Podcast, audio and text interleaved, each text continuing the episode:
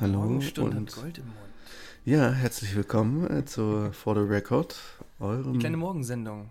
Genau, eurem kleinen... Ja, gute Morgen. Eure kleine Morning Show. Die Morning-Ausgabe des Musikpodcasts für Indie und Alternative For The Record. Ich nenne es nochmal zur Sicherheit. Wir haben beide schön belegte Stimmen. Ganz angenehm. Schön mit angenehme Salami und Käse belegt. Ja, wirklich ein Salatblatt oben drauf. Aber keine Gurke, das ist das allerletzte. Nee, also ganz ehrlich. Stimmt, du bist ja so ein Gurken... Aber auch eigentlich bei Gewürzgurken? Nein, ich liebe Gewürzgurken, aber guck mal, wenn du so Brötchen, belegte Brötchen irgendwo in der Auslage siehst und da ist Gurke drauf, das ist immer widerlich. Weil es das alles aufweicht. Ja, genau. Ja, die Tomate ist aber noch schlimmer tatsächlich. Ja, das mag ich auch nicht. Ein Salatblatt oder ein bisschen Petersilie, alles gut. Aber wenn man sich das selbst macht, dann isst man das ja gleich. Dann ist es nicht schlimm. Nee. Muss nur Fisch sein. Es muss nur Fisch sein. Wenn schon Salami, dann muss noch ein schöner Lachs drauf. Oder so ein Matjes. Ja, alles gut. Ja, so ein Rollmops. Ja. Na klar. Ja, es muss es ja alles übertönen. Ja. Einfach so auf alles einen Rollmops drauflegen. Ja. So wie früher in der ich glaube, der Küche der Renaissance war es so gang und gäbe, dass nichts mehr so schmecken durfte, was es eigentlich war. Also, echt? Man hat alles so verfälscht mit Gewürzen. Auch teilweise vergoldet und was weiß ich nicht alles. Es durfte quasi so theoretisch, also Hühnchen musste nach Fisch schmecken und andersrum. Also war quasi das goldene Steak von Franck Ribéry eine Hommage an die Renaissance. Natürlich, ja. Ist ja, ich denke, da hat er direkt dran gedacht, ne? Wahrscheinlich. Okay. Ludwig der 13. Den gab es auch, aber der 14. ist der Sonnenkönig. Aber der war barock. Das ist so richtig. Also, weiß ich nicht, keine Ahnung. Er hatte mal so ein ganz schönes, so eine ganz schöne Vorlesung, das war Ernährungsgeschichte. Da ging es um die Medici. Die Medici. Ja. Ich hatte lustigerweise mal in meinem alten Job, hatte ich ein altes Kochbuch aus dem Anfang des 16. Jahrhunderts. Ja. Das war ziemlich interessant, weil da haufenweise Sachen auch drin standen, wo ich gar nicht wusste, was das sein soll. Also so Salz oder sowas kannte man schon, wobei gar nicht so viel mit Salz gearbeitet wurde. Weil halt Salz doch ein rares Gut war zu der Zeit. Aber so, dann gab es halt einfach so Begriffe für wahrscheinlich alltägliche Zutaten, die aber halt veraltet waren. So. Ich glaube vor allem Kräuter oder sowas. Also, war ziemlich interessant. Ich fand das auch damals sehr interessant. Also hier, Shoutout an den Mazerat für Dresdner, die vielleicht auch irgendwie da mal an der TU studiert haben oder so. Der hat dann auch immer gekocht in seinen Vorlesungen.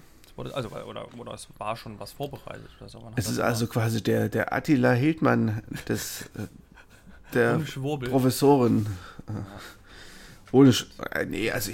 Mein Attila Hildmann ist ja auch wirklich nur für sein Kochen bekannt. Also...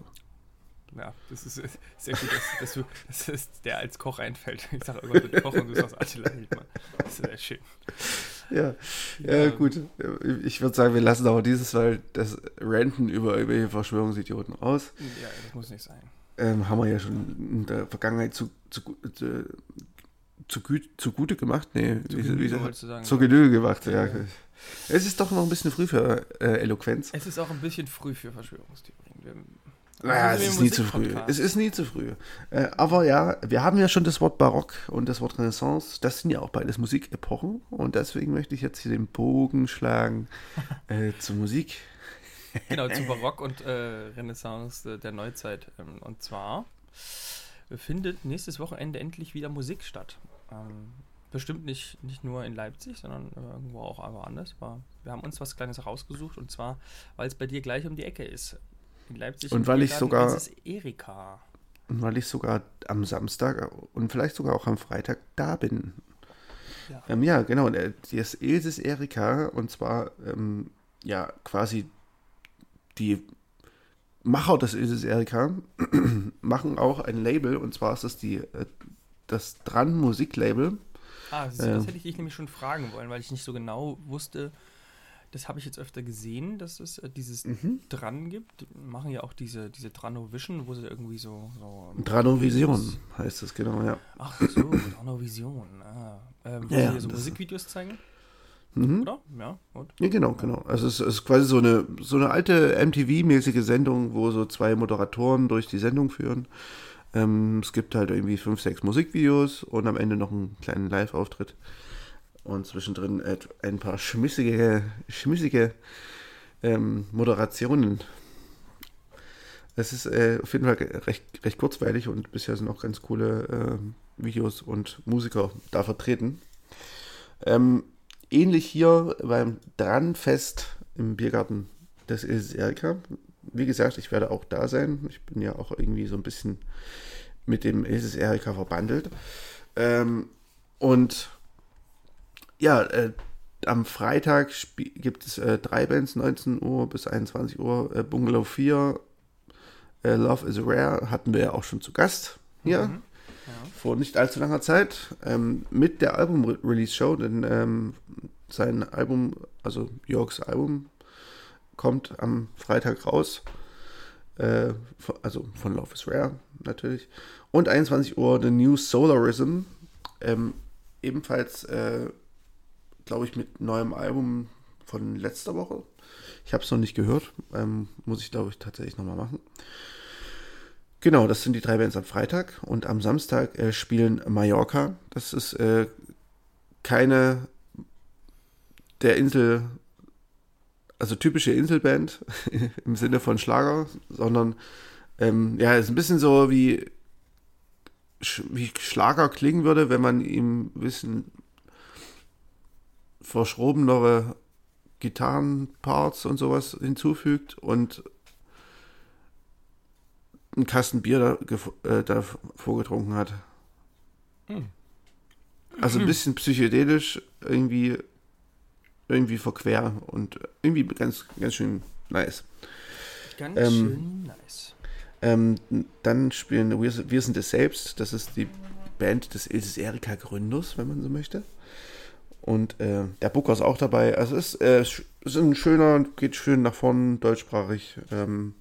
Ja, im weitesten Sinne deutscher Punk mit intelligenten Texten.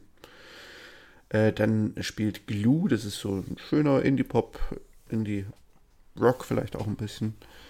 Und als Abschluss Dean in Blumenstein, das ist ja so ein Indie-Folk mit Violine. Die auch stimmt, das ist der Herr von uns zu Blumenstein. Genau, das ist genau auch der Herr von Love is Rare, der tritt also doppelt auf. Auf jeden Fall ein bunter Strauß von Live-Musik. Kann man sich auf jeden Fall mal geben, gerade jetzt nach der auszehrenden und live-musiklosen Zeit ist das, glaube ich, ein schöner Start und eine gute Sache. Ja, guckt einfach mal bei dran-musik.com oder einfach auf der Ilse Erika Seite. Ja. Da findet ihr auf jeden Fall genug Informationen drüber. Genau, und man kann endlich wieder ein bisschen Musik genießen. Und genau, das ist schon wird, glaube ich, ungewohnt sein. Oh, apropos ungewohnt, ey. Ich habe heute bei uns ist wieder Präsenzunterricht. Es ist unglaublich. Also auf einmal, dieser Raum ist auf einmal so klein, da sind so viele Menschen vor einem und die kommen auch alle selber nicht so richtig damit klar. Bist du da so keinen Platz mehr haben. Es ist ganz, ganz schlimm.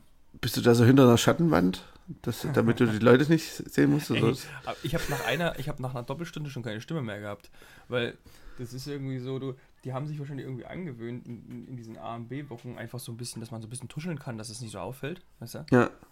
Aber jetzt machen die das halt alle.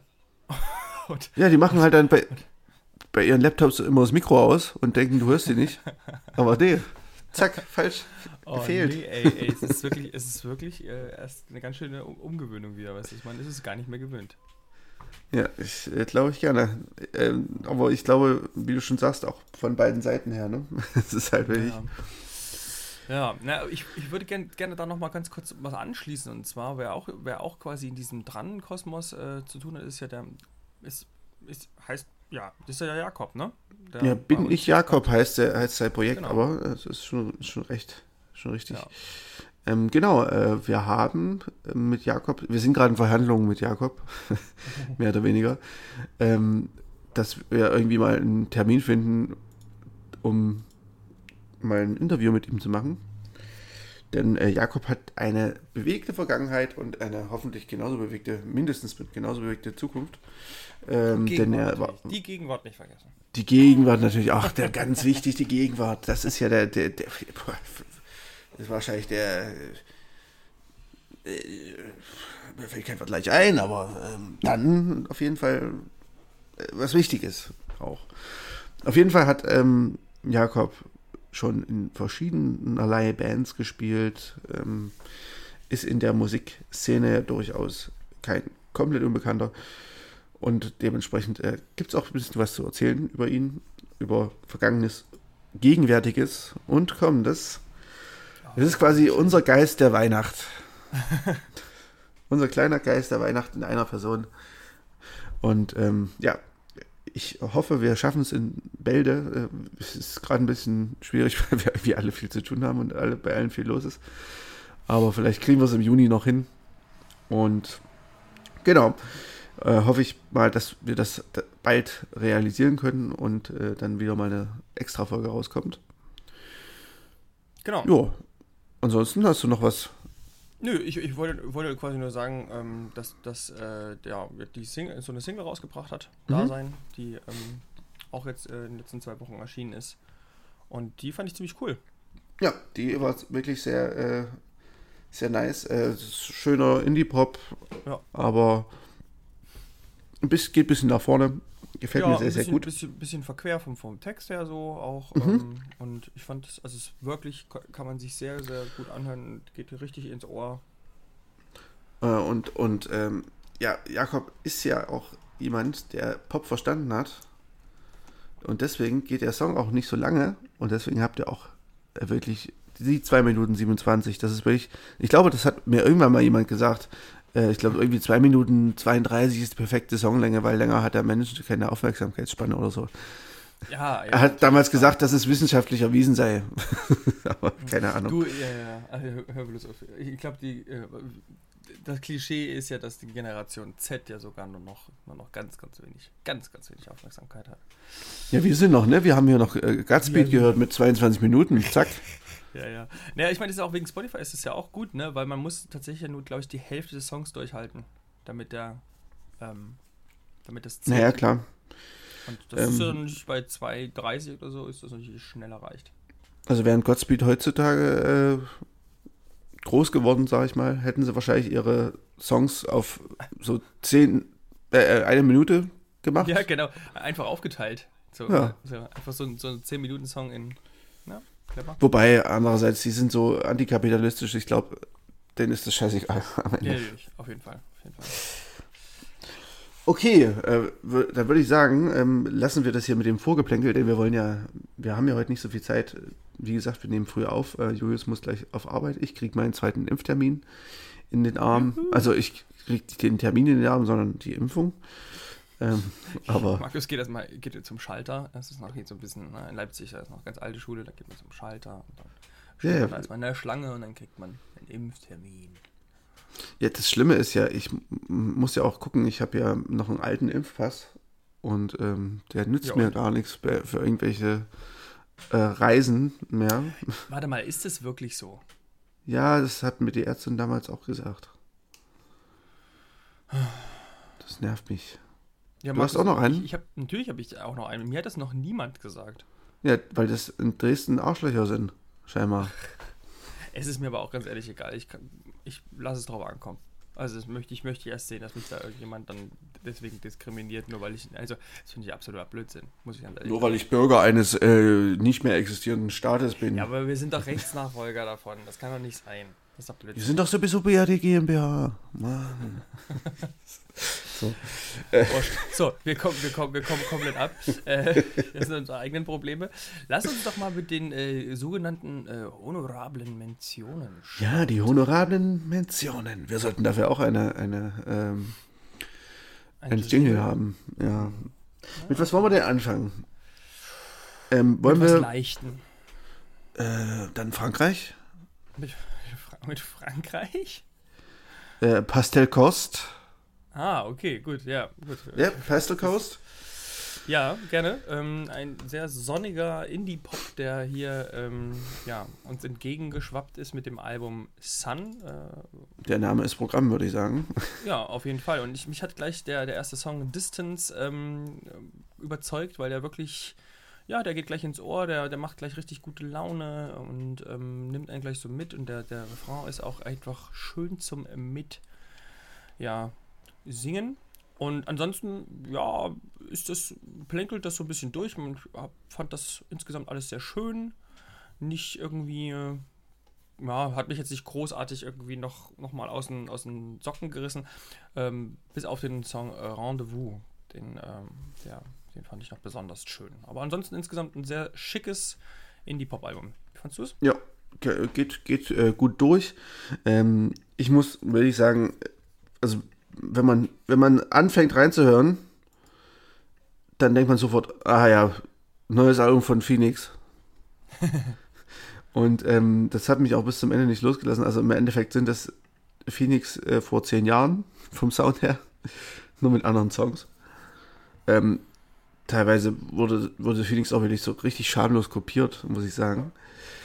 Also gerade dieses 1901, also das Album, wo 1901, wie heißt es? Och, ja, frag mich nicht, ich bin bei... Irgendwas mit Mozart, Phoenix oder so, keine Ahnung. Auf jeden Fall, da gibt es einige Stellen auf dem Album, wo ich dachte so, Alter, seid aber nah dran. Ja. Aber sie sagen es ja immerhin auch selbst über sich, von daher ist es kalkuliert. Das ist ja schon gut. Es sind quasi die unverleugbaren Söhne von Phoenix. Und ich fand auch, es geht schön leicht durch. Was mich ein bisschen gestört hat, das ist halt echt so ein bisschen das Problem. Der französische Dialekt und Englisch singen, das passt irgendwie nicht zusammen, finde ich. Ach, das hat mich tatsächlich gar nicht so doll gestört. Also man hat schon irgendwie gehört, schon bei Distance, dass das irgendwie so ein bisschen leicht gefärbt irgendwie klingt. Ich weiß nicht. Also, ich fand es tatsächlich nicht, dass es mich irgendwie genervt hätte oder irgendwie gestört hätte an der Stelle. Ich finde es bei manchen Sprachen charmant. Also so zum Beispiel bei den ganzen skandinavischen Sprachen finde ich das ziemlich charmant. Und auch so bei Spanisch irgendwie auch. Aber bei Französisch und Deutsch und so, das ist alles irgendwie, da will ich das nicht hören eigentlich. Deswegen so ein kleiner Minuspunkt bei mir. Ja, sorry, so bin ich halt.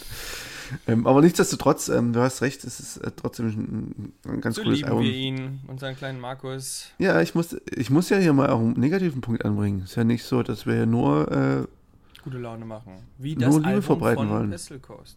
Ja, das stimmt schon. Das ist ein wirklich schönes Gute-Laune-Album. Sun passt auch einfach.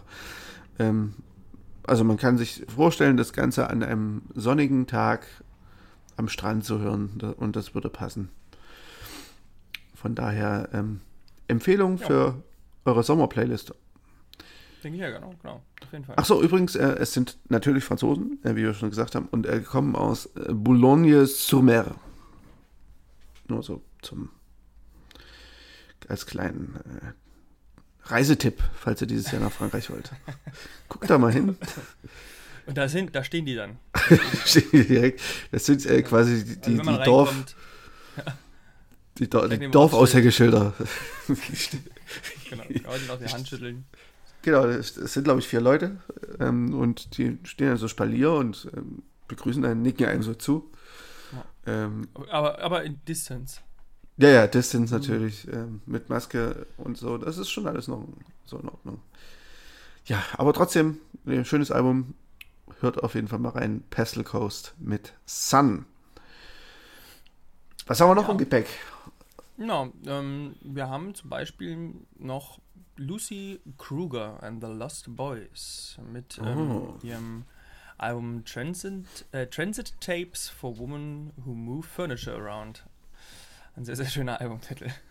Das stimmt völlig, ja. Ich mochte das sehr. Ich bin mir gar nicht so sicher. Ich hab das jetzt ein bisschen als Slowcore eingeordnet, weil es einfach so minimalistisch und eigentlich immer so auch tempotechnisch sehr low-tempo unterwegs ist. Weiß gar nicht, ob das dem so richtig gerecht wird. Definitiv. Also ich finde, da kommt sehr viel frühe Low oder Messy Star durch. Also es ist generell was in genau die Richtung passt. Also Slowcore trifft es eigentlich ziemlich genau. Also das ist gerade eigentlich echt Musik, die gar nicht zum Wetter passt, tatsächlich. Deswegen, ich musste da mal ein bisschen gucken, wann ich das höre, weil man braucht da irgendwie seine Zeit mit. Es sind auch echt, 12 Tracks und dauert irgendwie auch schon seine 45 Minuten und es ist halt wirklich sehr minimal gehalten. Ich mag das aber immer sehr, wenn das irgendwie, zumindest wenn es eine coole Stimmung beibehält. Mhm. Und es hat halt eben trotzdem immer mal so seine Noise und so wie Post-Rock-Stellen so, die eben dann so ein bisschen durchbrechen, aber eben alles mit angezogener Handbremse. Und ja, ich mag es generell, wenn Musik so düsteres Soundgewand hat und dann so eine leichte, huschige Stimme drüber geht. So, das finde ich immer, das ist auch ein schöner Kontrast, mit dem hier gespielt wird.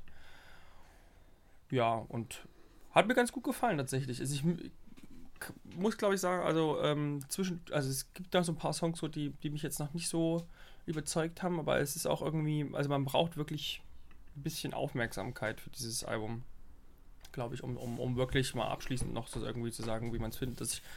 Absolutes Highlight finde ich A Paperboat. Das hat wahnsinnig coole, nicht nur einen richtig coolen Refrain, sondern auch irgendwie so zwischendurch so Stellen, die einem fast so ein bisschen Gänsehaut geben. Mhm.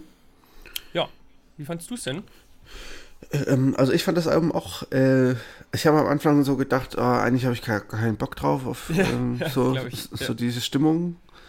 Und dann so ab dem 5., 6. Song war ich aber doch drin in der Stimmung und das war dann doch irgendwie ganz cool. Und das ist auch wirklich die Stärke des Albums, dass es sehr, sehr dicht ist irgendwie und dass man sich in dieses, es ist ja nicht wohlig warm, aber es ist irgendwie so eine Atmosphäre, die man kennt und die irgendwie, irgendwie komisch angenehmes Gefühl macht, warum auch immer. Und ja, dementsprechend fand ich das ziemlich cool, das Album. Wenn man es jetzt mal nüchtern betrachtet, ist es natürlich auf 12 Songs ein bisschen zu wenig Abwechslung vielleicht. Aber das braucht es vielleicht dann auch nicht unbedingt. Also ich glaube, es ist wirklich ein Album, was man dann auch wieder mal in einem Stück hören sollte. Eher, was jetzt weniger von seinen Einzelsongs lebt, sondern eher vom Gesamten. Und ich weiß nicht, ich habe immer irgendwie so ein Faible für solche Musik. Mhm. Weil ich einfach irgendwie das mag, wie sich das so, also wie so wirklich so minimale Sachen dann einen großen Einfluss haben irgendwie, sondern wenn einfach nur, wenn dann irgendwie der Bass reinkommt oder wenn. Ich finde auch immer das Schlagzeug eigentlich immer ziemlich cool in solchen Bands, weil es dann so viel gestalterisch machen muss und eigentlich gar nicht so richtig irgendwelche Rhythmusfiguren spielt. Das, weiß nicht, keine Ahnung. Das mag ich immer sehr, vor allem wenn es eben so ein bisschen trotzdem nicht zu fein alles ist, sondern hier in dem Fall ja auch wirklich so die Gitarren, man hört trotzdem, dass da irgendwie die ein bisschen quieken und dass die ein bisschen, also dass da schon auch ordentlich Drive drauf ist, das aber halt einfach eben nicht ausgelebt wird. So, zumindest meist. Ja, also es gibt schon so ein paar kleine Noise-Ausreißer, sag ich mal, aber das sind natürlich eben Momente. So, und das, aber das macht es ja dann irgendwie auch interessant und ich finde, ich finde das Album an sich wirklich recht gelungen irgendwie. Gerade auch deswegen, weil es jetzt nicht wirklich 12 Minuten, 12 Songs lang nur Einheitsbrei ist. Es sind ja auch 47 Minuten, das ist ja wirklich für ein heutiges Album auch viel. Ja, auf jeden Fall. Aber diese Zeit braucht es auch, finde ich, um da wirklich einzutauchen, und das ist, das geht damit ganz gut. Es erfindet jetzt das Rad nicht neu. Was lustig ist, der erste Song heißt ja Bray, also wie die Schrift. Ja. Und da musste ich direkt an The Bray Night denken. Das ist ein Album von Ida. Und Ida sind wiederum auch eine Slowcore-Band. Und das Album ist von 2001. Ist auch mein Lieblingsalbum von Ida. Kann man durchaus mal reinhören bei der Gelegenheit, wenn man Lucy Kruger mag. Ida sind noch ein bisschen melodischer. Ich sehe übrigens auch gerade, die spielt dieses Jahr sogar noch in Leipzig. Am 19. November. Wo spielt sie denn da? In der Kulturfabrik Leipzig.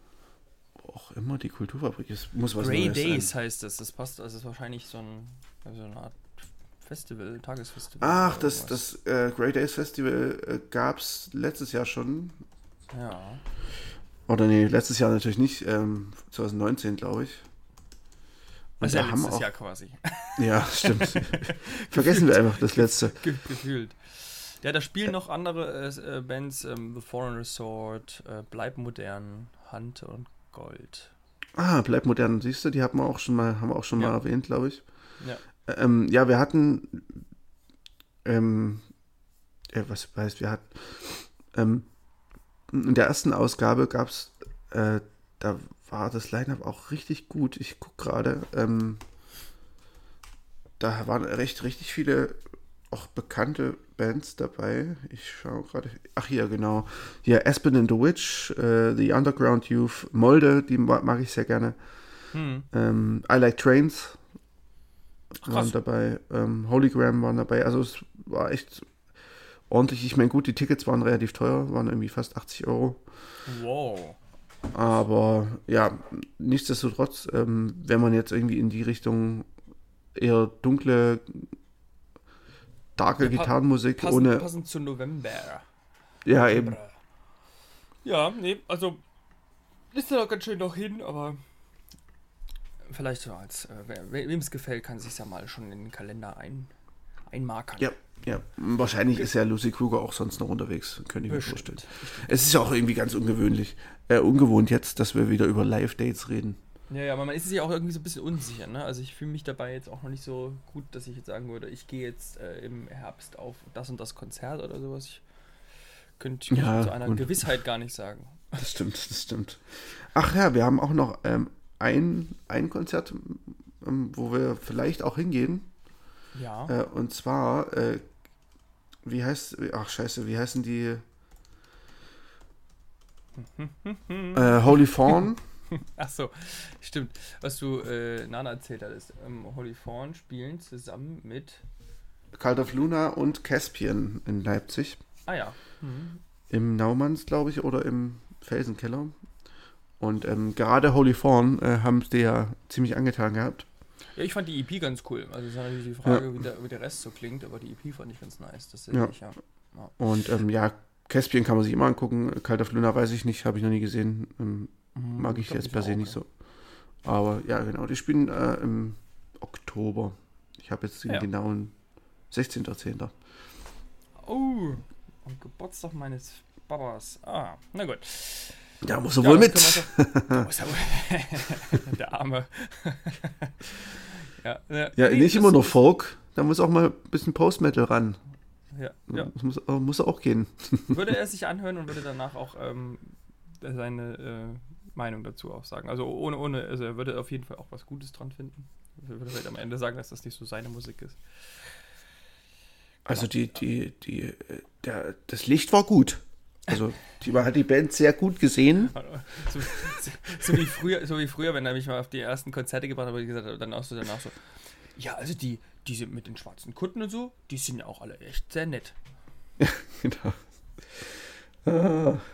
Ja, herrlich. Wie oft ich das schon gehört habe. Naja.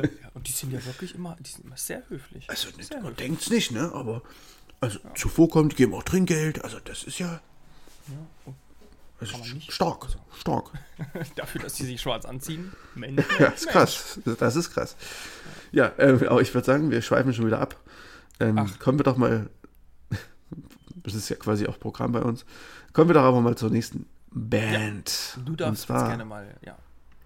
Soll ich jetzt? Ja, du darfst auch mal einen aussuchen. Na, dann würde ich jetzt sagen, ach, wie wäre es denn mit Black Midi? Ja? Hättest du jetzt über die andere genommen, oder? Nö. Ich habe damit gerechnet, dass du Black Midi nimmst. Ja. Das Album heißt Cavalcade. Und ja, es ist bei Black Midi, die haben ja auf ihrem Debütalbum Schlangenheim von 2019, haben die halt so richtig krass komplex Mathrock Neues gemischt. Ruhige Momente waren da eher selten und das ist jetzt hier auf dem Album Cavalcade ein bisschen anders, weil mittlerweile schleichen sich da doch eher vermehrt harmonische Momente oder sogar ganze normale Songs ins Programm, finde ich. Das tut dem Ganzen eigentlich ganz gut. Da kommt ein bisschen mehr Abwechslung rein. Natürlich fehlt auch nicht die rhythmische Komplexität und die marfigen Momente sind definitiv noch in der Mehrheit und das ist auch gut so. Noch dazu kommt halt wirklich so extrem viel Groove, finde ich. Ja. Ich finde auch, das hat so ein bisschen spanische Klänge teilweise. Was? Das ist spanische Klänge. Ja, ich finde zum Beispiel Marlene Dietrich zum Beispiel so, das ist so irgendwie so. Das hat so ja, stimmt, das hat was von Calexico. Ja, irgendwie dachte ich so, aha, interessant, also in welche Richtung das jetzt hier so teilweise geht. Und sehr, sehr, sehr, sehr abwechslungsreich auf jeden Fall, das Album. Natürlich, das kommt auch ein bisschen durch die Stimme, weil der Sänger der Band, ich weiß gerade gar nicht, wie er heißt tatsächlich, der hat halt auch so eine bisschen dunklere Stimmfärbung. Und das, ich glaube, da kommt es auch ein bisschen her, so dass man da an genau so einen Stil denkt, so ein bisschen Desert Rock. Ich bin kein so richtiger Fan von der Stimme, muss ich ehrlich sagen. Ich kann mit der nicht so richtig viel anfangen. Ja, ich auch nicht. Ich bin generell auch nicht so ein Fan von so dieser Art Stimme. Das ist auch für mich auch so ein kleiner Minuspunkt. Andererseits finde ich auch das Album an sich, auch wenn es musikalisch über alles erhaben ist an sich, also technisch besser gesagt. Also die können ihre Instrumente absolut. Und ja, vielleicht ist das einfach der Malus des dritten Albums von der Speedy Wonderground Bagage. Weil wir haben ja mit Black Country New Road und Squid schon zwei Alben aus diesem Kosmos, also Speedy Wonderground ist quasi so ein kleines Label von, oder so ein ja. Death Crash war, glaube ich, auch noch aus der Ecke, ne? Das weiß ich gar nicht. Auf jeden Fall, es ist so ein Label bzw. Ansammlung von verschiedenen Musikern und ja, wir haben ja Squid und Black Country New Road schon besprochen und fanden das ja beides auch sehr, sehr gut. Und jetzt nutzt sich diese Stimmung, die ja auch hier so ein bisschen vorherrscht auf Black Midi, auf dem Black Midi-Album, so ein bisschen ab, finde ich. So jetzt, ja, vielleicht wäre es anders gewesen, wenn die das erste Album gewesen wären zum Beispiel. Ja, definitiv. Also ich bin mir ziemlich sicher sogar. Ja, so, ich für meinen Teil habe dann irgendwie so gedacht, na, da höre ich mir lieber nochmal Squid an, ehrlich gesagt. Ja, gut, aber ich muss ja sagen, auch Retrospektive von den drei Alben ist Squid halt auch das Stärkste.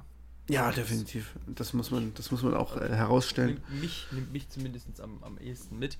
Ja. Aber ich glaube zum Beispiel vielleicht wäre es mit Black Country New Road zum Beispiel auch quasi ersetzbar oder tauschbar. Also wenn das sozusagen, da hätte ich mir, weil es so ähnliche Elemente tatsächlich auch hat und vielleicht hätten wir das dann total abgefeiert, wenn das als erstes rausgekommen wäre. Ja, genau. Das ist, glaube ich, auch das Ding. Wobei Black Midi haben ja schon was rausgebracht, da hat man ja schon eine Erwartungshaltung. Bei den anderen beiden hat man das ja nicht so richtig gehabt, weil noch keine also zumindest keine Alben vorher da waren. Ja. Ich fand es überraschend ruhig trotzdem, also ne, es ist weiterhin komplex und irgendwie sind auch so jazzige Elemente drin und irgendwie zum Beispiel auch, wir hatten ja Marlene Dietrich den Song schon angesprochen, auch da hast du ja, trotz dass es so ruhig ist und eher in so einer leicht spanischen Note ist, hast du ja trotzdem ganz viel Instrumente, die da noch wieder auch Komplexität einweben. Ne? Also irgendwie so ein Saxophon und irgendwie, ich habe jetzt nicht genau noch im Kopf, was es noch alles ist, aber neben den Gitarren sozusagen auch eine relative Komplexität, die da ist. Aber ich war überrascht, dass es nicht mehr auf die Fresse ist, weil ich muss sagen, die haben beim immer gut gespielt, beim letzten, bei dem ich war. Ich glaube, das letzte, was stattgefunden hat. Da haben die auch gespielt und das hat mich richtig, also das konnte ich mir nicht anhören. Das war ganz anstrengend. Also ich bin ja nur wirklich eigentlich ein Fan von, ich muss natürlich dazu sagen, ich habe von denen vorher nichts gehört gehabt. Also, und das war auf kakophonisch. Ganz, ganz schwierig. Also es war wirklich es war auch vielleicht die vorletzte Band oder sowas. Es war vielleicht auch ein ganz, ganz komischer Slot, weil auch nichts anderes war parallel. Und das war dann, also wir waren kurz drinne und es war einfach wirklich Geschredder. Also in dem Sinne, dass es halt, ich weiß nicht, es ist halt schwer, ne, so komplexe Musik, die dann nochmal vielleicht nicht vorher gehört worden ist, so wenn das, ne, dann... Ja, es ist ja auch so ein Erwartungsmanagement, einfach, was da mitspielt. Ich glaube, wenn du die Songs kennst, dann wirkt es weniger chaotisch, dann kennst du schon gewisse Strukturen und ich glaube, das ist auch, da kommt viel in der Richtung mit. Obwohl ich auch mich ein bisschen gewundert hatte, weil ich hatte auf jeden Fall reingehört, Und ich habe nichts erkannt, also gar nichts. Also es klang ganz anders. Also es klang einfach wie voll auf die Fresse und einfach nur ganz, ganz viel Schlagzeuggewitter und irgendwie... Ja, also es war ein ganz, ganz weirdes Konzert, was mich komplett verstört hat. Deswegen war ich wahrscheinlich jetzt auch deutlich überrascht, dass es auf einmal auch wohl klingt. Umso mehr kann man gespannt sein, wie sie das live auf die Bühne kriegen. Das scheint ja dann auch ein bisschen, also es ist ja offensichtlich dann auch ein bisschen gesetzter mittlerweile. Die sind ja auch älter geworden, ne? 2 Jahre älter. Ja. Sind jetzt 23 wahrscheinlich. Okay, genau. Ja. Sie sind erwachsen geworden. Oh Gott, deswegen. Das ist doch richtig schön. Musikjournalismus, Plattitüde Nummer 1 wahrscheinlich. Ein erwachsenes Album. Das ist ein Album, ne? Das auch jetzt kommt noch mal das dritte, das ist dann das schwierigste Album. Und da hatte mal Linus Volkmann, ich weiß nicht, ob du den kennst. Ja, klar. Ja, der hatte da mal irgendwann so ein Musikjournalisten-Bullshit-Bingo, wo... Oder nee, es war, glaube ich, nicht Musikjournalisten, sondern wie Bands ihre eigenen Promotexte schreiben. So ein Bullshit-Video. Oder was mir da so hängen geblieben ist. Es lässt sich in kein Genre einordnen. Ja, es lässt sich nicht einordnen und präsentieren ihren neuen Silberling. Und Gott, sowas. Das habe ich ja noch nie gehört, tatsächlich. Ne, ihren neuen Silberling, ihre neue CD, weißt du? So, jetzt, und nicht das Wort CD nennen zumindest. Großartig. Das muss ich mal raussuchen, das ist wirklich, wirklich großartig. Ich mag sowieso Linus Volkmann, der schreibt ja immer so schöne Verrisse. Das ist ja so ein bisschen sein USP in gewisser Weise. Mag ich ganz gerne. Auf jeden Fall, trotzdem kommen wir nochmal zurück zu Black Midi. Ich glaube, ein sehr, sehr gutes Album. Es hat mich jetzt halt einfach nicht so gecatcht, aus genannten Gründen.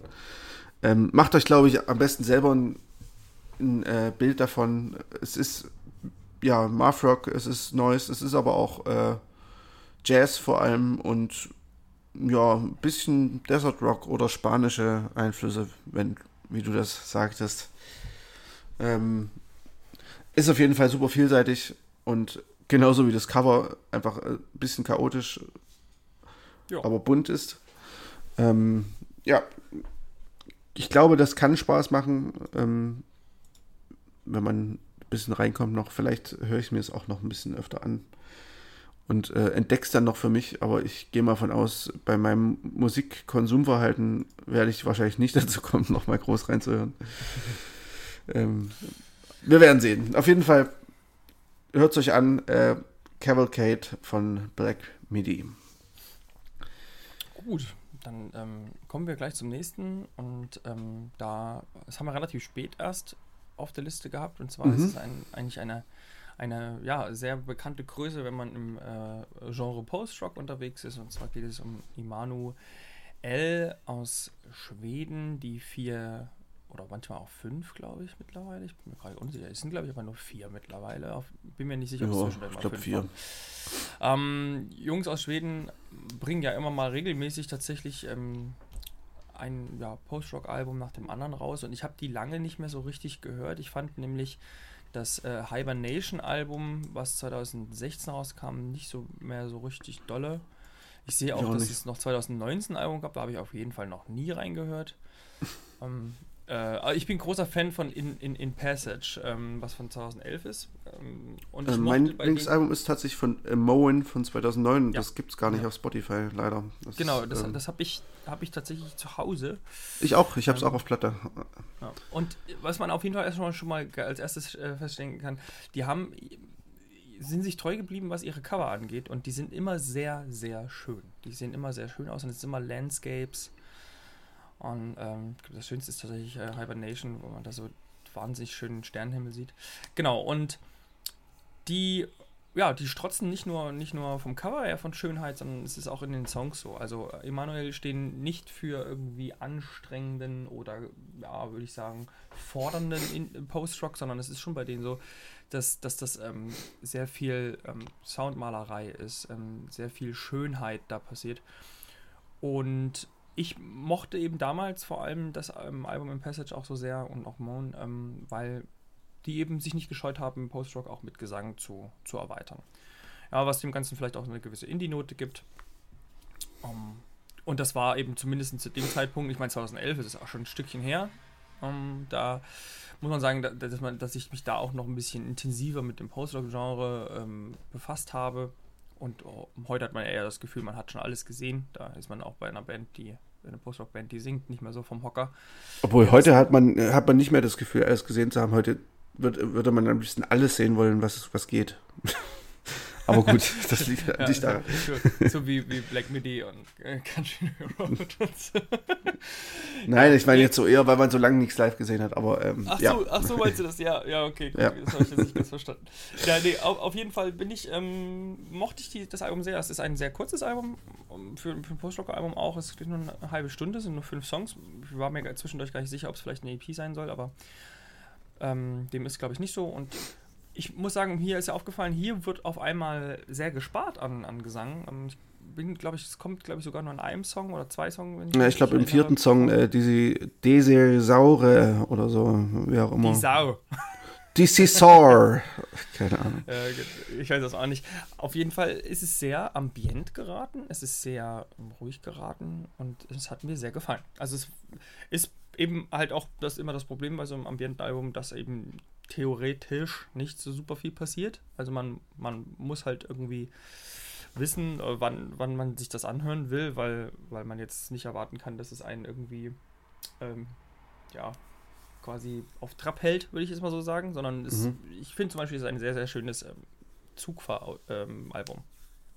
Also wenn ich zur Arbeit fahre, ich habe so eine halbe Stunde, das passt also ungefähr auch und dann kann man das einmal quasi durchhören und es ist so, die Landschaft zieht an einem vorbei und man taucht in die Soundwelten von Immanu El. Die Felder sind noch mit Bodennebel bedeckt, der sich um die Bäume schmiegt.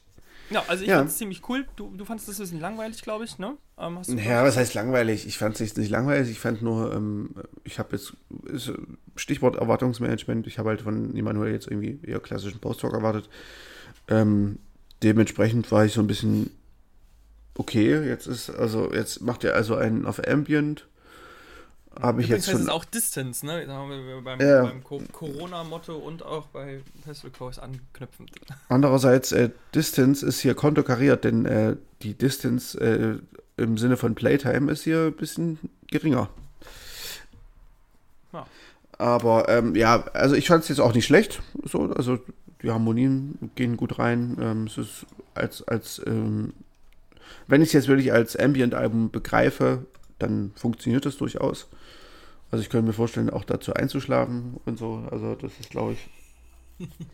ja, ich finde das irgendwie immer ganz schön. Also es gab ja hier in Leipzig immer mal so Sleepovers. Im Coney Island zum Beispiel, wo sich halt die Leute mit Luftmatratzen und so Kissen im Coney Island getroffen haben. Und dann gab es halt ein Ambient-Set über die ganze Nacht. Lustig. Und das ist schon, das würde da jetzt, glaube ich, auch ganz gut reinpassen. Ja, und dementsprechend, ich sehe es unter diesem Aspekt und da ist es ein ganz gutes Album. Wenn ich es jetzt mit meiner Erwartung Post-Rock sehe, dann ja, ist es natürlich nicht erfüllt. So, aber ja, trotzdem, ja, man weiß, wenn man weiß, dass es Immanu El sind, hört man es auch. Und dann, ja, es ist einfach diese sehr in Schönheit ertrinkende Soundästhetik, die Immanu El schon immer ausgemacht haben. Genau, also noch auch von mir in gewisser Weise auch eine Empfehlung, weil ich fand es auch nicht scheiße, definitiv nicht. Oh Gott, nee, um Gottes Willen. Du hast noch eine Band mitgebracht, ein Local Hero oder, naja, Local vielleicht auch nicht unbedingt, aber ja, so local wie Berlin für uns ist. Ja, ein Kumpel von mir, der auch als Solokünstler unter dem Namen I Shiver Musik macht, was ich so Singer-Songwriter, ein bisschen so Lo-Fi Singer-Songwriter, den ich sehr, sehr, sehr schätze und sehr, sehr mag. Der hat auch noch eine Band und die heißen Watching Tides und die haben ein Album rausgebracht, das We've Been So Close But So Alone, und da haben sie es geschafft, nachdem sie das aufgenommen haben, ich habe das so ein bisschen mitverfolgt, dann auch an einem Label quasi auch zu bekommen, das da mitarbeitet, und das ist This Charming Man Records, also auch keine Unbekannten. Mhm. Und da habe ich mich sehr gefreut für die Jungs und war jetzt auch ganz gespannt, wie das Album so auf mich wirkt, denn wir wissen ja, ich habe zumindest seit relativ spät zwar erst entwickelt, aber schon so einen kleinen Fable für mit Western Emo. Und genau in die Kerbe schlägt das ja im Endeffekt hier auch. Und ja, also es ist das ja im Endeffekt auch das Debütalbum. Wir haben ja schon mal so eine kleine EP rausgebracht.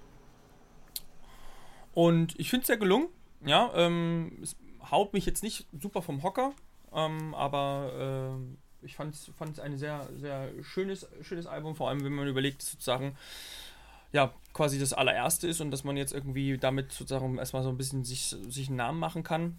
Ich weiß nicht, wie weit die schon über die Grenzen von Berlin bekannt sind, so lange habe ich es jetzt noch nicht verfolgt.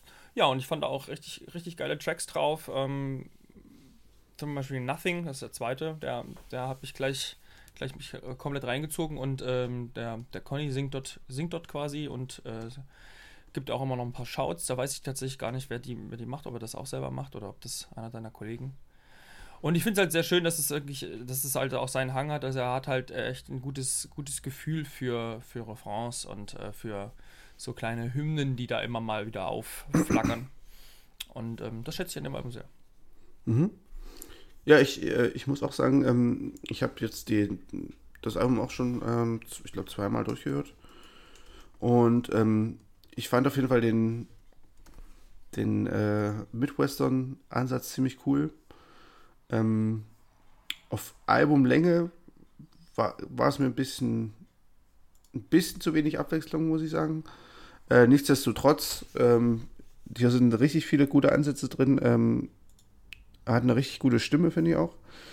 Und es ist halt sehr gewählt gesetzt, immer so diese leichten Scream-Parts, die mal reinkommen. Und ja, ich finde, also nach meiner Meinung zumindest, mein Geschmack, kann hier auf jeden Fall noch mehr Midwestern reinkommen.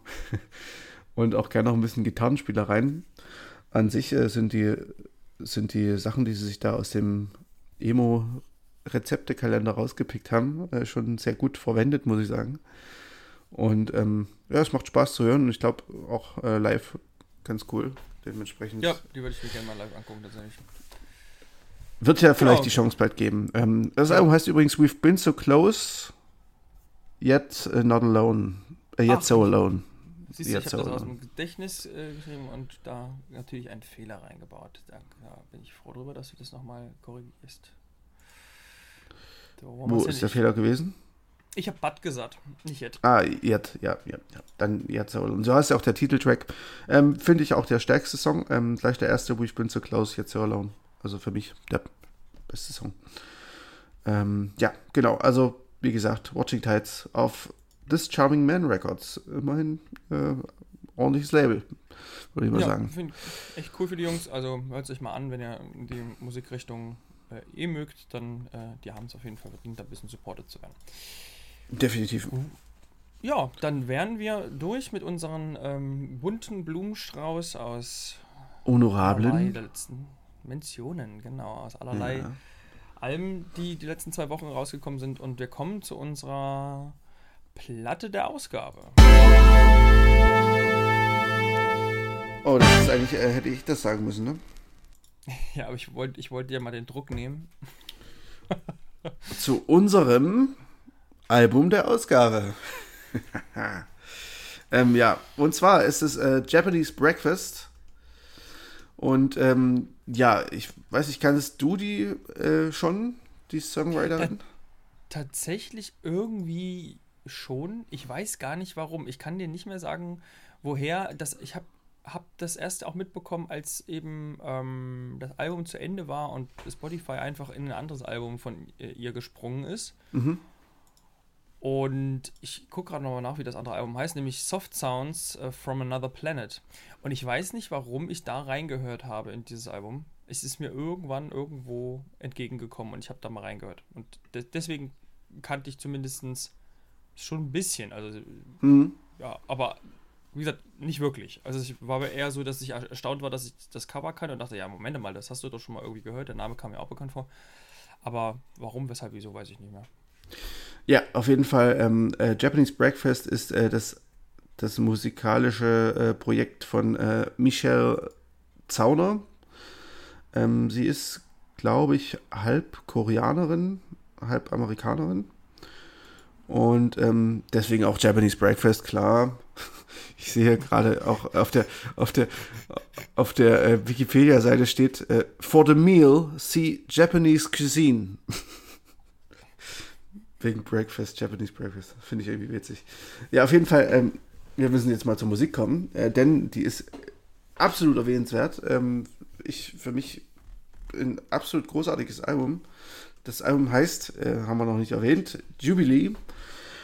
Und ja, ich glaube, vorab konnte man die Single Be Sweet schon mal hören. Und das ist für mich einer der Pop-Songs des Jahres bisher. Weil, ja, ich weiß gar nicht, wo ich anfangen soll, was ich an dem Song eigentlich alles großartig finde. Es ist so eine Grundstimmung wie bei Bombay Bicycle Club in ihrer besten Phase. So, dann kommt noch eine leichte Funkiness. Guter Vergleich. Nee, ja. Guter Vergleich. Dann kommt noch so eine leichte Funkiness dazu. Dann im Refrain, was wirklich ein absoluter Killer-Refrain ist, so ein 80s-Synthie, also so schön 80s-Style. Ja, es ist wirklich... Stimmt wirklich alles an diesem Song und das kann man auch fast für das komplette, aufs komplette Album ausdehnen. Was mir gleich aufgefallen ist, im Opener Paprika, da kommt für mich gleich so richtig schön wohlig warmes Sufjan-Stevens-Gefühl raus. Nicht nur die Rhythmus-Sektion, sondern auch die Bläser machen da so ein richtiges... Ja, richtig. Es hat so ein Beirut. Ja, genau, stimmt. Es ist so eine Mischung aus Beirut und Sufjan Stevens, so Illinois-Album oder das erste Beirut-Album. Ja, das, ja, genau. Wenn da die Bläser am Ende immer kommen. Genau. Da denke ich ja so an Elephant Gun zum Beispiel. Ja, genau. Auf jeden Fall, ja. Die beiden Opener-Tracks, also dieser Paprika und Be Sweet, sind gleich mal richtig, richtig schön. Auch danach kommt zwar der für mich irgendwie ja schwächste Song vielleicht des Albums. Ich muss gleich mal gucken. Kokomo. Illinois oder IN oder heißt es Indiana? Ich weiß es gar nicht. Ich schau mal nach. da bin ich immer ein bisschen aufgeschmissen bei diesen Bundesstaatenabkürzungen. Indiana, ne? Kokomo, Indiana. Der ist ein bisschen langsamer, geht ein bisschen, so ein bisschen getragener. Ich finde den echt okay. Ja, ich finde ihn auch okay. Allerdings habe ich jetzt beim zweiten, dritten Mal hören, dachte ich dann immer so, ach ja, da sind ja doch ein paar Sachen drin. Da mal eine Violine und hier mal wieder irgendwie was Neues entdeckt. Und das ist halt das, was für mich ein Album auch ein richtig gutes Album auch ausmachen muss, dass ich halt dann doch immer wieder neue Sachen entdecken kann und neue Facetten von Songs, die ich vielleicht auch erstmal nicht so spannend finde. Und so eine Surf-Gitarre drin haben. Das ist wieder so ein Wechsel in der ganzen Soundlandschaft. Man überlegt so, dass wir am Anfang bei Beirut sind, dann bei Bombay Bicycle Club und dann auf einmal hast du hier so ein kleines Surf-Rock-Anleihen. Ich fand den eigentlich ganz interessant tatsächlich. Mal so als kleiner Nebenschauplatz. Es ist übrigens, Kokomo ist auch City of Firsts. Das ist ein Spitzname. Und wenn man da die Wikipedia-Seite ausschlägt, ist das Foto, was man als erstes sieht man einen McDonald's. Und, und der dritte Punkt in der Geschichte ist der Ku Klux Klan. Sehr toll. Also wenn ihr mal in den USA seid, auf jeden Fall nach Kokomo, Indiana. Denn ich denke, da gibt es einiges zu erspähen. Ja, also wahrscheinlich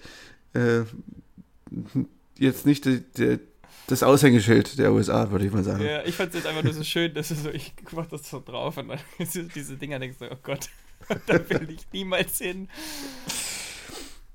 Aber auf jeden Fall um mal wieder zum Album zurückzukommen, auch dieser Song, der jetzt an sich eher so ein bisschen bieder daherkommt, er hat dann am Ende doch viele coole Momente.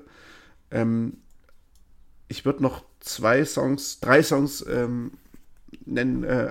Auf jeden Fall der nächste, Slide Tackle, ist auch ziemlich cool, der vierte Song. Der ist so ein bisschen, hat so einen leicht treibenden Beat, ist aber alles so ein bisschen entspannt. Dazwischen kommen so funky Gitarren und am Ende ein richtig großartiger Bläserteil. Das ist wirklich auch absolut großartig. Dann ist auch die zweite Vorab-Single Posing in Bondage. Die fand ich auch ganz cool, weil das ist ein Song, ich weiß nicht, ob du das kennst, wenn du einen Song hörst und denkst, okay, jetzt müsste gleich das kommen und dann kommt es auch tatsächlich. Und du denkst dir, ja. Und du, ich muss ganz ehrlich sagen, ja, genauso ging es mir bei dem Song. So, das war ziemlich nice. Aber du musst ganz ehrlich sagen. Ja, ich muss ganz ehrlich sagen, dass ich genau diese Mitte des Albums mag ich nicht. Ich mag das irgendwie nicht. Ich finde die ersten zwei Songs tatsächlich echt sehr schick. Und den Kokomo gehe ich auch noch mit. Und ich bin dann so ein bisschen raus bis in Hell. Also Slide Tackle bis Savage Good Boy. Die macht da irgendwie so einen Dreh, der so ein bisschen in so eine bisschen elektronische Richtung geht bei diesen Songs. Also zumindest bei Slide Tackle und Posing in Bond. Und irgendwie, also mir war zum Beispiel auf jeden Fall klar, dass du Slide Tackle richtig geil findest, weil das halt so eher so dieses funky Ding ist, was ich ja, das ist eigentlich eher meistens nicht so meins. Und ja, genau, also ich kann es gut nachvollziehen. Das habe ich mir irgendwie auch schon gedacht, dass ich so, ja, das wird Markus bestimmt feiern. Aber ich mag diese vier Songs, die da so kommen, eher nicht so. Die fallen für mich so ein bisschen ab. Hinten raus finde ich es wieder stark. Ja, ich finde halt, dieses Posing in Bondage ist halt so, das steigert sich halt von einem elektronisch-atmosphärischen Song am Anfang hin zu so einem Dancefloor-Stampfer und fürchterlich.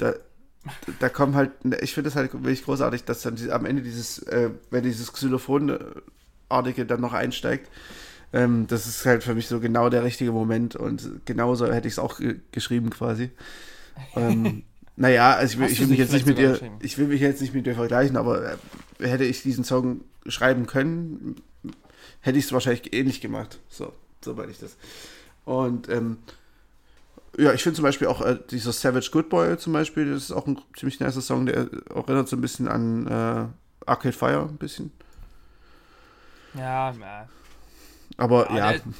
Also, wie gesagt, ich ich finde dann halt einfach, also wieder, um sozusagen für mich die Kurve kriegt das Ganze halt in hell. Ich finde den sehr, sehr stark, den Song. Der hat irgendwie so einen ziemlich coolen Refrain und auch so ein paar coole harmonische Wendungen, die ich, ich weiß gerade, welche Stelle das ist, die ich da so cool finde, von der Gitarre her.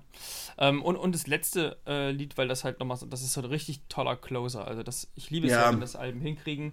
So ein Lied, wo du dann weißt, ab damit, okay, das ist das letzte Lied. Das muss das letzte Lied sein, weil es so aufgebaut ist, wie es ist. Und es geht am Ende nochmal so in die absoluten Vollen.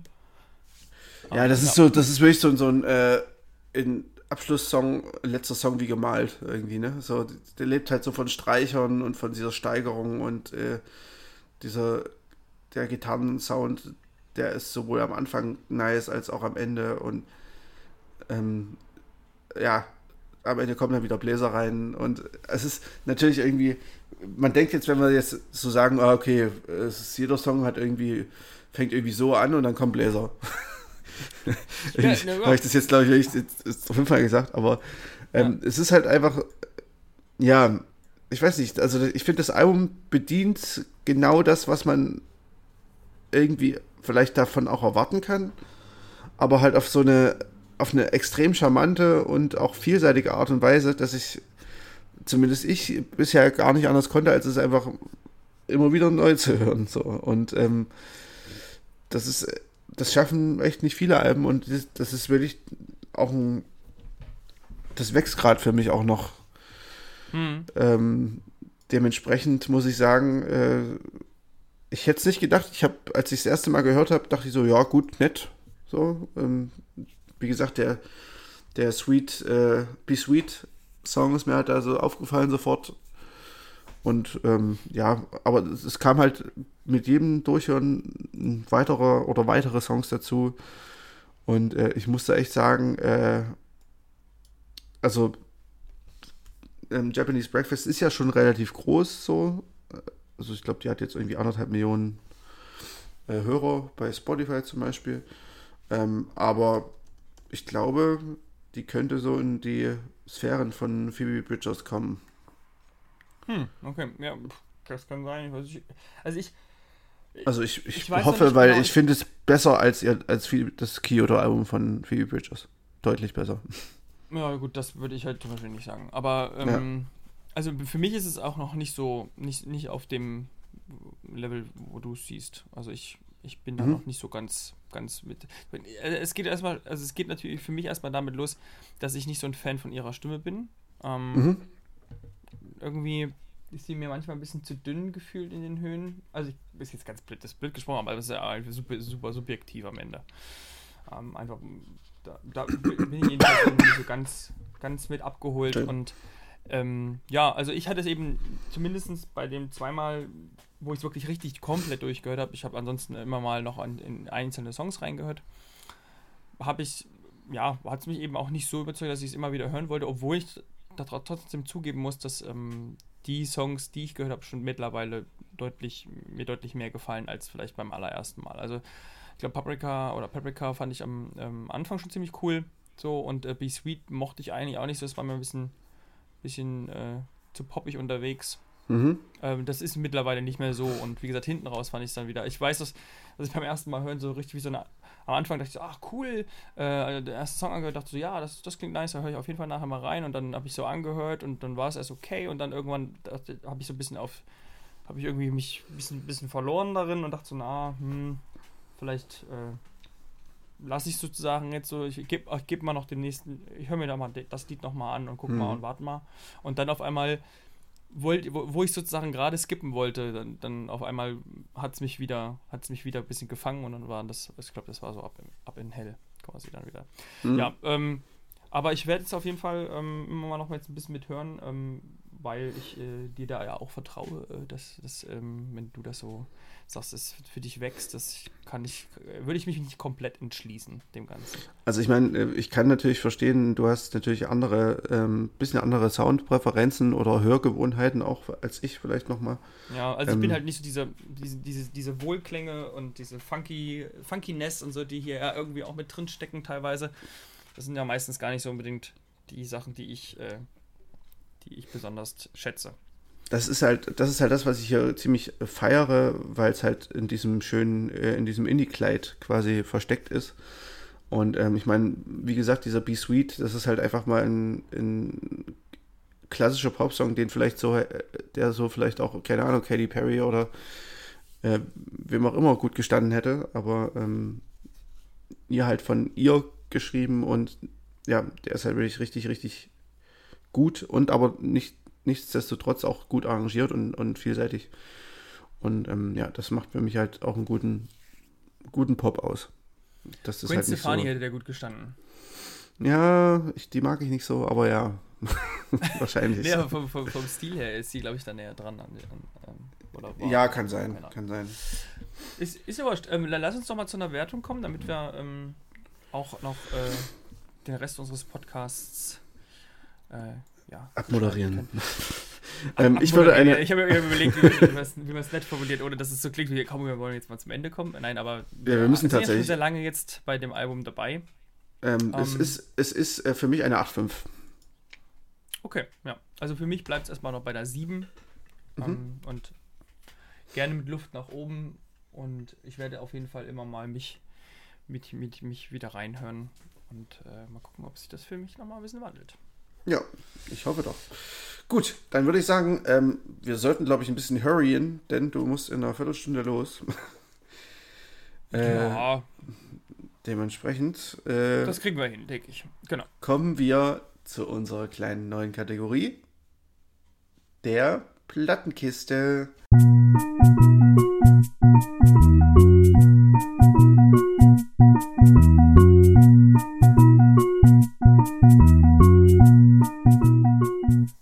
Genau, zur Plattenkiste. Und so wie Markus quasi mit Japanese Breakfast sozusagen so sein Album für die letzten 2 Wochen gefunden hat und da drin versunken ist, so habe ich tatsächlich ein anderes Album, was gar nicht aktuell mehr ist. Es ist zwar noch von diesem Jahr und ich habe es auf jeden Fall verpasst. Du hast ja gesagt, du hast reingehört damals und hast es, ja, dann, ich weiß nicht, vielleicht hast du es ja auch sogar erwähnt und ich hatte es nur nicht gehört in deinen anderen Menschen. Ich weiß nicht, ob ich dir es sogar geschickt habe. Ich fand es jetzt auch im Nachhinein, als ich es jetzt nochmal gehört habe, ziemlich gut. Aber ja, ja. Aber erzähl du erst mal. Genau, also es ist quasi so gewesen, ich habe gesehen, dass bei Miserable Monday, was so eine Art, wie so ein Radio ist, von einem Kollegen, der hat quasi ein Interview mit Anna B. Savage geführt und hat gemeint, dass sie dieses Jahr ein Album rausgebracht hat und dann dachte ich, ich höre da mal rein und war total, ja, von der ersten Minute an total eingenommen von dem Sound. Ich finde auch, der ist relativ vielseitig hier. Ich bin mir auch ganz unsicher, wie ich das einordnen will. Ich habe teilweise manchmal in etwas den düsteren Momenten, also es ist generell ein bisschen düsterer, das Ganze. Mhm. Singer-Songwriter vielleicht, plus aber halt irgendwie, ja, ich weiß gar nicht so richtig, Indie-Pop, Pop, Folk, es ist irgendwie relativ viel drin. Auf der einen Seite, wie gesagt, gibt es so Songs, die mich an Chelsea Wolfe erinnern, die ja deutlich dunkler unterwegs ist und die ich auch viel, ja doch, würde ich sagen, düsterere Musik macht als jetzt Anna B. Savage. Aber es kommt manchmal, weil sie auch von der Stimme her so eine etwas sehr tiefere Stimme hat, kommt es dem Ganzen irgendwie manchmal vom Gefühl her näher, weil sie auch mit manchmal Industrial Sounds arbeitet und ein bisschen mit so, ja, Wechsel zwischen einer Akustikgitarre zu, ja, auch irgendwie Synthes, die dann auf einmal drücken im Hintergrund und ja, das fand ich alles irgendwie sehr, sehr spannend. Das Album heißt A Common Turn und ist im Januar rausgekommen. 10 ja, Songs, die auch relativ lang gehen. Ich habe tatsächlich noch was rausgesucht in unserem Chatverlauf. Am 31. Januar schrieb ich dir, hier ist dein Album für dich, A Common Turn für Anna B. Savage. Das finde ich ziemlich nice. Du hast nie darauf reagiert. Ja, geil. Ja, geil. Ja, also das aus welchen Gründen auch immer, man muss dazu sagen, manchmal schickt mir Markus echt sehr, sehr viel.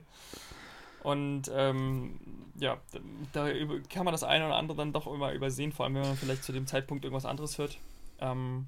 Ja, klar. Ja, also ich bin aber sehr, sehr, jetzt im Nachhinein, und das ist ja das Schöne daran, also trotzdem sehr, sehr eingenommen von dem Album. Ich finde es wahnsinnig cool.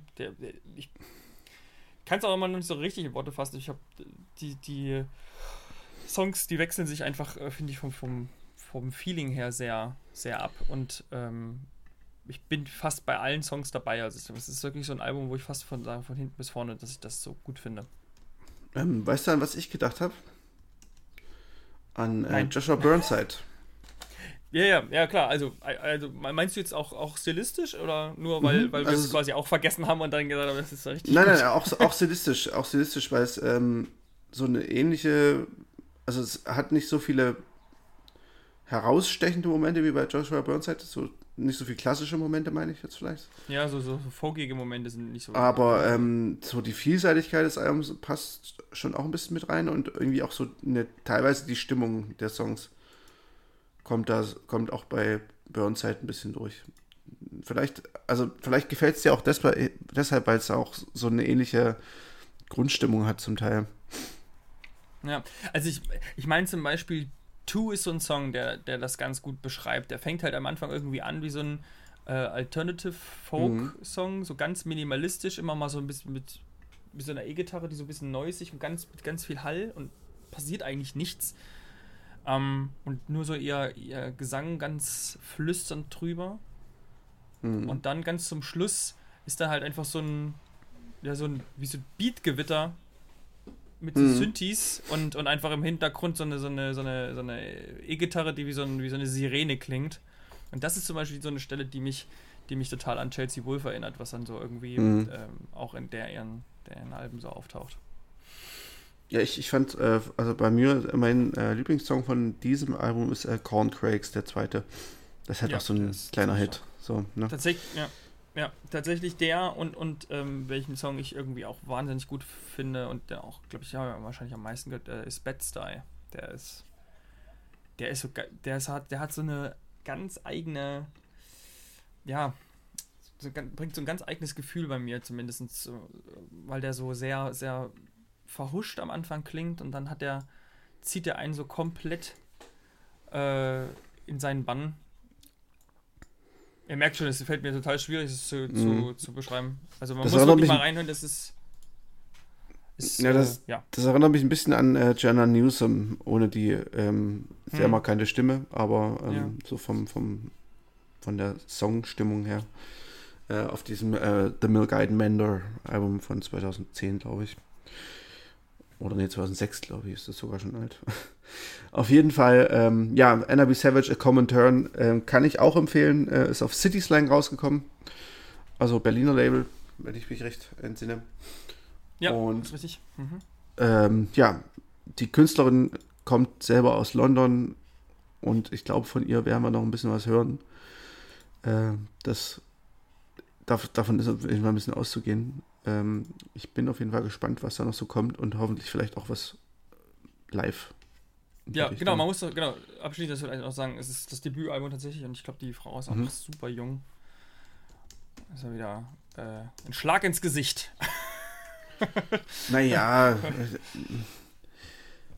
ich meine, es ist halt, wir schaffen es jetzt vielleicht nicht mehr, die neuen Mozarts unserer Zeit zu werden. Ich freue mich ja, wenn sowas, ist ja auch besser als alles, was ich jemals gemacht habe. Von daher, ist gut.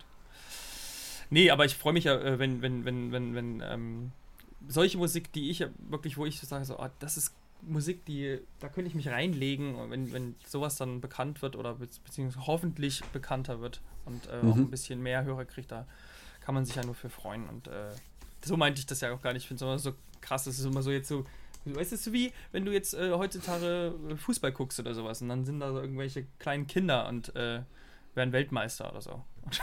So ist das. So, oder ja, irgendwie. Ja. Wie alt ist Havertz gewesen jetzt als Champions-League-Sieger? Ich glaube 20 oder so. Ja. Keine Ahnung, 21. Also sowas dann halt, wo du denkst so, meine Fresse. So, weil ja, gut, sonst dieser Wechsel, ich habe diesen Wechsel noch nicht ganz vollzogen, weißt du, so dieser Wechsel, dass man jetzt nicht mehr jünger ist als die Spieler. Ja, also ich weiß, was du meinst. Ich sage ja auch immer noch also ich denke auch immer noch so in Erwachsenen- und Nicht-Erwachsenen-Kategorien. Ich zähle mich zu den Nicht-Erwachsenen. Ja, genau. Ne? Also das ist so, guckt sich da so ein Spieler an und denkt so, die sehen ja auch immer dreimal erwachsener aus als man selbst. Ja, dann, genau. Dann sagt man irgendwann so, dann denkt man so, der ist halt 10 Jahre jünger als du. Also für den bin ich der Erwachsene, so quasi, ne? Das ist halt echt. Apropos, ich habe gerade gesehen, sie spielt in Berlin am 28.10. Also, wenn ihr Interesse daran habt, da sogar hin, mal gucken. Berghain-Kantine am 28.10. Anna B. Savage. Genau, dann würde ich sagen, beenden wir die Plattenbörse.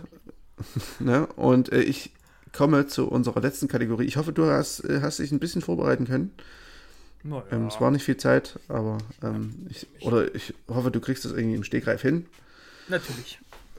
Ich habe nämlich ausgehend von unserer letzten Woche, ihr werdet jetzt alle erwarten, dass wir jetzt irgendwie, dass Julius jetzt das Gabba-Album rezensiert. Das müssen wir leider noch ein bisschen eine Woche verschieben, weil Ich hab aber gestern genug Gabba gehört. Ich war nämlich gestern zum ersten Mal baden und an dem See gegenüber, die meinten, dass es eine richtig gute Idee ist. Die haben dir zugehört und haben gesagt so, Markus, du hast zwar noch kein Gabba-Album rausgesucht, aber wir übernehmen das mal. Wir übernehmen das mal für dich und wir blasten alles, was wir haben, rüber auf die andere Uferseite und es waren 2 Stunden in der Hölle. Es war wirklich wunderschön. Ich sag dir, das würde mir wirklich wehtun, wenn wir jetzt Gabba wieder groß machen würden. Aber wir brauchen es ja gar nicht groß machen, scheinbar. Das ist ja schon. Also ich bin eher der Meinung, das ist so eine Musik entweder für Druffis oder Kinder, die einfach nur provozieren wollen. Das ist gruselig. Ja, aber das kommt sicherlich noch, die große Gabba-Show. Oder wie Jakob meinte, Gabba the Hutt, fand ich sehr gut. Auf jeden Fall, ich habe jetzt eine Frage für uns beide in unserer kleinen neuen Kategorie Lass schnorren. So neu ist sie nämlich auch gar nicht. Auf jeden Fall habe ich eine Frage, und zwar folgende. Und zwar würde ich heute gerne eine Top 3 machen, weil wir jetzt nicht so viel Zeit haben und wieder schon reichlich über eine Stunde sind. Und zwar die Top 3 Hassinstrumente, gerne auch kontextbezogen. Ja, okay. Ja. Also gerne. Ja, Platz 3 oder was gleich? Ja, mach du Platz 3. Okay, dann fange ich an. Ich nehme Platz 3, da habe ich eine kleine Hassliebe mittlerweile muss man sagen. Vorher habe ich es sehr gehasst, ist das Saxophon. Das Saxophon kann mir, ich finde, es gibt uns Unterschiede. Es gibt so diese Saxophon, was zum Beispiel es in die Top 40s geschafft hat in irgendwelchen Songs. Es ist so das Saxophon, was irgendwelche Saxophon-Solos meint, unbedingt in irgendwelche Songs reinpressen zu müssen. Mhm. Dieses Saxophon, das besucht mich nachts in meinen Albträumen. Ich finde es ganz, ganz, ganz schrecklich. Und ich mochte es vor allem, ich bin noch ein bisschen biased, viele nicht wissen, ich habe seitdem ich 6 Jahre jung bin oder war, spiele ich Klarinette. Und was auch ein sehr uncooles Instrument ist im Übrigen. Und ich verstehe, ich auch da mit einer leichten Hassliebe mittlerweile so ein bisschen rumlaufe. Aber es war dann immer so, wenn man im Orchester gespielt hat, da gab es man hat meistens mit Klarinette angefangen und dann irgendwann hat man Saxophon gespielt. Und ich fand diese ganze Saxophon-Dudelei, fand ich einfach kacke. Und ich fand das auch, ich habe aber nicht verstanden, warum. Das klingt dann auch irgendwie nicht so schön. Da kann man auch einfach bei der Klarinette bleiben. Das ist wenigstens so ein weicher Ton. Und dieses Gequietsche, das hat mich genervt in Orchestern schon immer. Und dann konnten die Saxophonspieler bei uns auch immer alle nicht spielen. Und deswegen mussten die dann natürlich immer einzeln nochmal dir den Nerv rauben, weil sie ihre Sachen nicht geübt hatten zu Hause. Weil sie nämlich cool waren mit ihren Saxophonen. Außerdem sieht es auch richtig beschissen aus. Sieht noch schlimmer aus, als wenn man eine Klarinette vor sich rumträgt. So, da. Genau. Hassliebe habe ich gesagt, weil mittlerweile finde ich es so in so kakophonischen Geschichten wie bei Fleet Foxes oder jetzt ja auch öfter mal aufgetaucht, hier im Kontext hier Black Country New Road oder das ist jetzt nur so ein Beispiel. Aber da in solchen Sachen finde ich es ziemlich cool. Ja, das stimmt. Ich habe da tatsächlich die gleiche Nummer 3. Weil mir ging das halt wirklich auch lange Zeit genauso. Ich habe dieses. Genau, Baker Street. Ja. Baker Street, genau. Das ist halt wirklich so dieser, boah, geh mir weg. Genauso dieser ganze Sax-House, so, ja. Ja, das ist ja auch so in diesen ich hasse es. Gedöns. Ja, Elektro-Swing kommt auch mit vor. Alles, was ich verabscheue, da ist irgendwie Saxophon dabei. Es gibt eine Sache, die ich richtig geil fand, ironischerweise natürlich. Es gibt in Sergio einen Sexual Sax-Player von Saturday Night Live. Ich glaube, das können wir mal in die Shownotes stellen. Da gibt es halt so einen Typen, der wird, glaube ich, ist auch eine Parodie von irgendwie dem 80er-Jahre-Film, glaube ich. Und ist quasi so ein ja, halbnackter Saxophonspieler, so eingeölt, der immer kommt und irgendwie als Fluch auftaucht und irgendwie durch Wände bricht und irgendwie so seine Melodien spielt. Ist einfach nur großartig. Auf jeden Fall, das kann ich mal mit den Shoulders stellen. Und das ist halt wirklich genau dieser Style, so dieses und so diese 80er Jahre übertriebene Saxophon-Scheiß quasi. Mittlerweile geht es mir aber auch wie dir. Ich habe mich ein bisschen mit dem Saxophon angefreundet und habe Frieden geschlossen. Und ich kann es oft jetzt auch wieder hören und wertschätzen. Ja, aber man es auch einfach cool einsetzen kann. Tatsächlich. Ja, absolut. Es ist ja auch super vielseitig. Es gibt ja nicht nur Tenorsaxophon, sondern auch Sopransaxophon und so was auch immer noch. Ne? Also es gibt ja verschiedene Arten und klingen ja auch alle anders. Genau, dein Platz 2. Mein Platz 2 ist, da war ich mir tatsächlich, also ich habe beim Platz 1 bin ich mir relativ sicher, ich bin mir nicht ganz sicher, ob das überhaupt die Instrumentenkategorie trifft, irgendwie schon, aber naja. Platz 2 habe ich Querflöte, das finde ich eigentlich ein sehr, sehr uncooles Instrument tatsächlich. Ah, ja. Ich weiß, dass ich selber, kann mich erinnern, als kleiner Bub, also bei mir war das so, ich bin in die Musikschule gegangen zum Tag der offenen Tür und dann durfte man sich ein Instrument aussuchen und ich habe den großen Fehler begangen, dann eine Klarinette zu wählen. Und das Ganze war aber natürlich auch ein bisschen typisch. Ich habe da nämlich Töne rausgekriegt und da waren alle begeistert von, weil das anscheinend sehr, sehr, sehr schwierig ist, am Anfang da überhaupt einen Ton rauszukriegen. Und deswegen dachte ich, ich bin was Besonderes und deswegen habe ich die Klarinette genommen. So, ich glaube. Außerdem wollte ich nicht Gitarre nehmen, weil mein Vater Gitarre gespielt hat, also fand ich das irgendwie uncool. Und ich muss auch sagen, es gibt nichts Schlimmeres als klassisch Gitarre lernen. Das hat nichts mit dem Instrument zu tun, das hat irgendwie was damit zu tun, mit dem ganzen Drumherum, wie die dann, also wie man schon da sitzt und dann mit den langen Fingernägeln und auf jeden Fall Querflöte, da habe ich nämlich keinen Ton rausgekriegt und das hat mich so gefuchst, dass ich die ganze Zeit das nächste Jahr mit so Stiften rumgelaufen bin, die hinten so ein Loch hatten. Und dann habe ich immer die ganze Zeit versucht, da reinzupusten und das habe ich so lange geübt, dass ich das nächste Mal ein Jahr später dahin gegangen bin und die Lehrerin, die wollte mich gar nicht wieder weggehen lassen. Echt? Ja, aber Querflöte, ich fand das immer tatsächlich ein ziemlich schreckliches Instrument. Ja, meine Mutter spielt tatsächlich Querflöte. Und mein Cousin. An der Stelle sehr leid. Aber, ja. Aber das ist auch so ein Musikschule-Fröhlich-Instrument, weißt du so? Das ist so ein... Oh, du kannst gar nicht besser... Du kannst gar nicht besser überleiten zu meinem Platz 2. Okay, ja, hau raus. Die Melodika. Und zwar im Kontext der Musikschule Fröhlich. Es ist wirklich mein Platz 2, Musikschule Fröhlich. Also eigentlich generell Musikschule Fröhlich in all ihren Facetten. Egal ob Melodika oder Akkordeon. Es gab, glaube ich, wirklich nur diese beiden Instrumente da. Oh, Akkordeon ist auch so ein ganz schreckliches Instrument. Dazu. Ja. Auf jeden Fall, ich glaube, Akkordeon, man kann das schon irgendwie auch gut einsetzen, aber definitiv nicht so wie in der Musikschule Fröhlich, denn da war das Konzept, dass es ungefähr 10 oder 8 bis 12-Jährige gibt, die alle die gleiche Stimme spielen und alle das Gleiche, aber alle können es nicht so ganz, sodass es wirkt wie Mathrock, wie kakophonischer Mathrock. Ja. Aber halt scheiße. So, und ich war ja auf einer normalen Musikschule und wir haben aber dann immer mal mit der Musikschule Fröhlich so ja, halt so Konzerte gespielt oder so für Eltern halt. Ja. Und es war immer so schrecklich, diese Musikschule Fröhlich-Scheiße da vorher zu hören. Das ist wie so ein Schalmeienchor, so ein Schalmeienorchester. Ja, das wäre ja noch so nett. Ja, also es ist halt wirklich so Leute, die ihr Instrument nicht beherrschen, was ja auch okay ist, aber dann halt müssen sie dann wirklich dann noch alle die gleiche Stimme spielen und alle dann auch so ein bisschen versetzt trotzdem, weil sie halt irgendwie nicht so richtig Takt halten können und es war einfach nur ganz schrecklich. Und dann haben sie halt auch nicht nur 1, 2 Stücke gespielt, nein, es mussten dann gleich 5 oder 6 sein, sodass man dann so nach der Hälfte des ersten Stücks schon dachte, ah, nein, hört auf.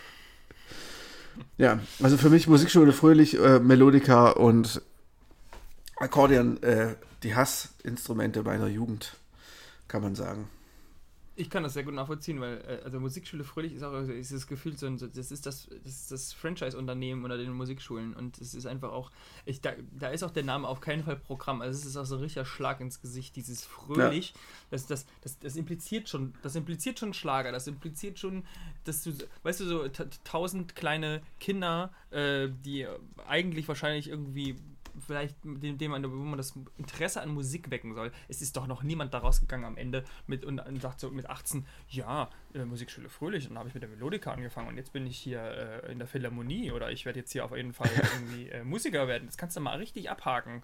Die werden da so abgestumpft, weil da erstmal, weiß ich nicht, gefühlt ist das nämlich wirklich so. Das sind dann so 1000 Kinder, die alle dasselbe Instrument spielen, die müssen dann alle zusammen spielen und das war's dann, oder was? Also, ja. Wo ist denn da die individuelle... Also, ja, ich kann es super nachvollziehen.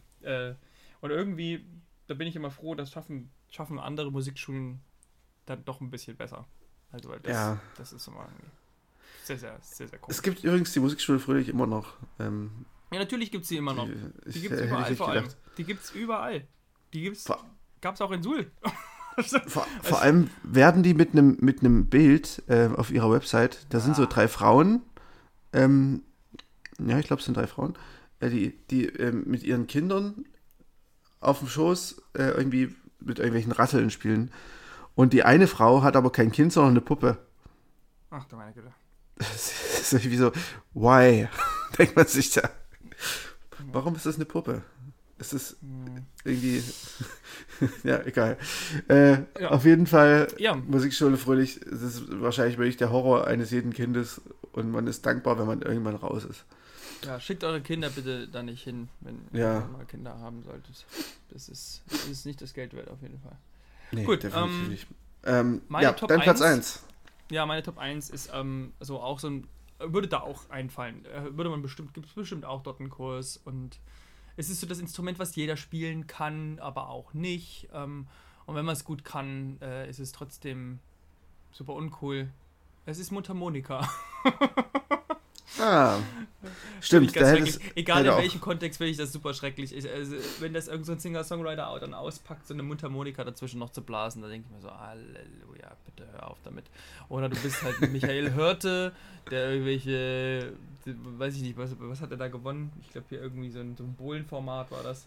Ja, genau. Ich glaube auch irgendwie Konzerthallen mit seiner Mundharmonika ballert und dann da irgendwie komische Songs covert. Oh, also Mundharmonika, selbst, ne, und selbst wenn du das dann so kannst wie der, meinetwegen, es ist halt einfach ein scheiß Instrument. Es tut mir leid. Also Mundharmonika aus der Hölle. Ja. Also ich glaube, mit Michael Hirte ist es nochmal tiefer in einen tieferen Höllenkreis gerutscht. Es war schon vorher scheiße und dann, ja, als es gerade so aus dem Höllenschlund hat so einen Arm rausgehabt und war gerade so raus, ist so in die richtige Instrumentewelt zu kommen. Und dann kam Michael Hirte. Und jetzt ist es wirklich ganz unten. Bei mir ist Platz 1 mein eigenes Instrument tatsächlich. Also Gitarre. Denn, und zwar im Kontext von 80er Jahre Gitarrengöttern. So.